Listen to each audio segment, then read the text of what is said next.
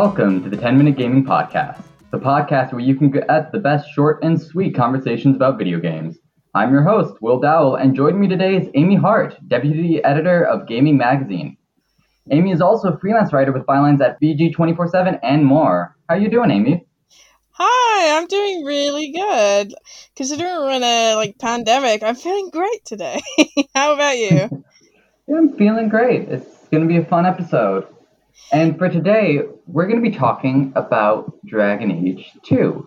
Yeah, we are. Yeah. I'm, I'm sure everyone's really surprised, considering how much I love that game. So, my experience with the Dragon Age series is more with Origins.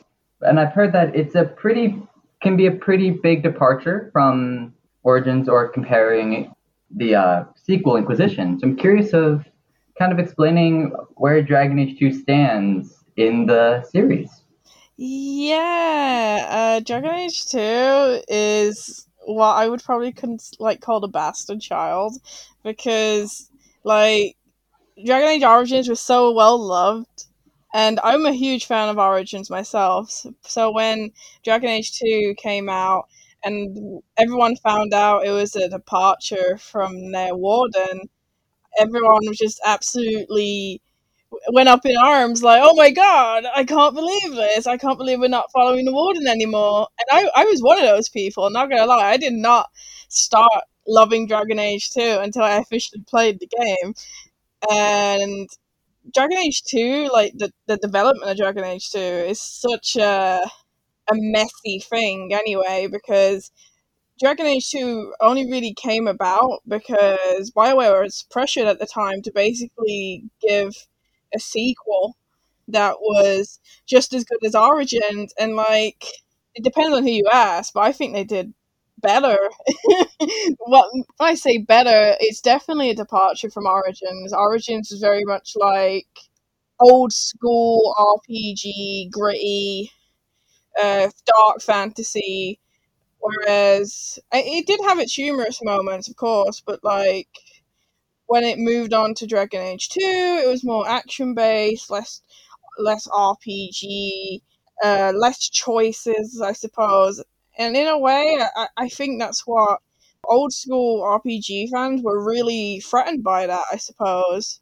And I'd not grown up with those kind of things. I was never into Baldur's Gate or like any like CRPG games. I, I never grew up with that, so it didn't bother me that much. Like I hated the slow combat in Origins. So when Dragon Age 2 went all actiony, I very much appreciated and liked that so much better. How does structure compare? As I've heard that it's sometimes much more contained than the original, the or Origins. Yeah, yeah, it is quite contained in comparison, I suppose. Well, not even I suppose, it is c- contained. It's all about Hawke, who, unlike Origins and Inquisition, you can't like change their race or anything. They can't be an elf or a dwarf or a Qunari. Whereas in Origins and Inquisition, you could be those things. So Dragon Age 2 was much more contained in the sense that it was all in the sea and it was all located in Kirkwall. And it was always about Hawke and Hawke's story. And it was very much a typical hero's journey, even more so than Origins, which was very much a typical hero's journey. Something like, you know, you start off in your origin story, like you, you're happy, you've got your whole life ahead of you, and then something bad happens, the waters take you away, blah, blah, blah Whereas Hawke, it's definitely more a personal story. You've got like your sibling, you've got your mother, and you've got Hawke's family history, which is very important. And it's definitely not a sequel, I suppose, to Origins. And it wasn't supposed to be a sequel, not really. Like, BioWare at the time they called the game Dragon Age Exodus because it was definitely not a direct sequel to what was going on in Origins at the time. It was definitely a more personal narrative. So for them to, to be told, no, just slap two on there so people know that it's a sequel, I think it really limited them. I think it sold a product in a way that a lot of people were disappointed with because they immediately associated it with a direct sequel to Origins, which it wasn't at the time. And especially because you're just in one city, you can't go anywhere. Like in Origins, you could go like throughout Ferelden, and it wasn't as open. So I think that really hindered Dragon Age 2's reputation, like from the get go, really. Since it's much more contained, how does that affect the game's pacing? As I know, some of those more older school RPGs can have a much slower burn, sometimes even just sending you off into random directions. Yeah, well, there were like quests in like Dragon Age 2 and you could leave the city but it was only like two locations. So when I say it's more contained, there was like they repeated environments a lot. There was a then that was a big big no no for a lot of people. I personally didn't care that much. I know some people absolutely hated it. They were like, this is just pure laziness and I don't want to play it. All these places look the same, all the dungeons look the same. Which you know, it's valid. It's a you know, it's a valid point. But I think what most people didn't know at the time or like realize is that BioWare was was severely crunching to make this game. And like I'm not saying people shouldn't want better products, quotation marks, but like once you have that perspective, in a way, I look at Dragon Age 2 like a delightful but horrendous kind of masterpiece that they BioWare cobbled together, trying to make a cake, but like half the half the ingredients are missing, and it maybe doesn't taste as nice, so to speak, but it's there and it's edible. That's probably how I'd describe Dragon Age 2. And speaking of interesting development, I've heard that there's um, a connection with Inquisition and Dragon Age 2. Could you care to elaborate on that? Yeah, well, after Dragon Age 2 released, um, I can't remember, I don't remember if it was like a year or maybe even less than that. Uh, BioWare started hinting there was going to be an expansion, and I was super excited for that.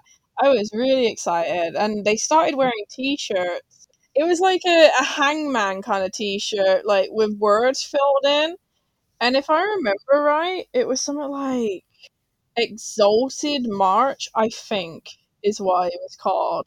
But they cancelled that because don't quote me on it. I think what happened was that they changed the engine.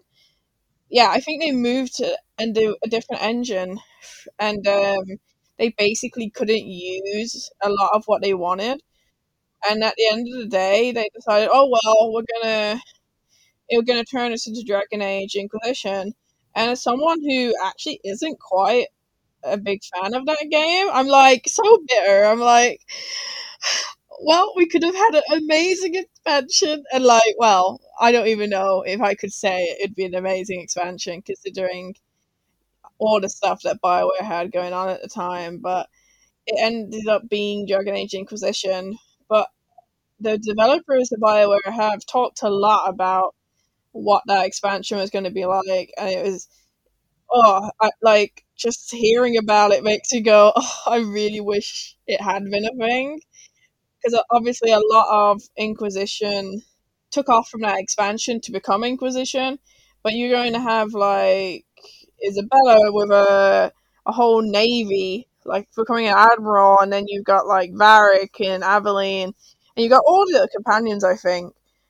And oh, I would have absolutely loved it. So I'm I'm like super sad that it doesn't exist, but I guess in a way I'm happy that they went to Dragon Age Inquisition and implemented that stuff there and you know, like you just don't know if they're gonna include some of that stuff in Dragon Age Four, which would be amazing. I hope so. Yep. Now we're we have just hit past the ten minute mark, so we're gonna quickly wrap this up. Now, where can listeners follow you or your work? Okay, well, you can follow me on Twitter at. That's That's A I M E M E. Rights R I G H T S. And you can also follow me and my work on Gayming Magazine. That's gaming with a Y. And also, you can follow me on Journo Portfolio, Portfolio as Aimee Hart and Muckrack as Aimee Hart. Fantastic. Now, this has been the 10 Minute Gaming Podcast. If you want more short and sweet content, check out the 100 Word Gaming website or follow us on Twitter at 100 Word Game. Thank you for listening and stay tuned for more episodes.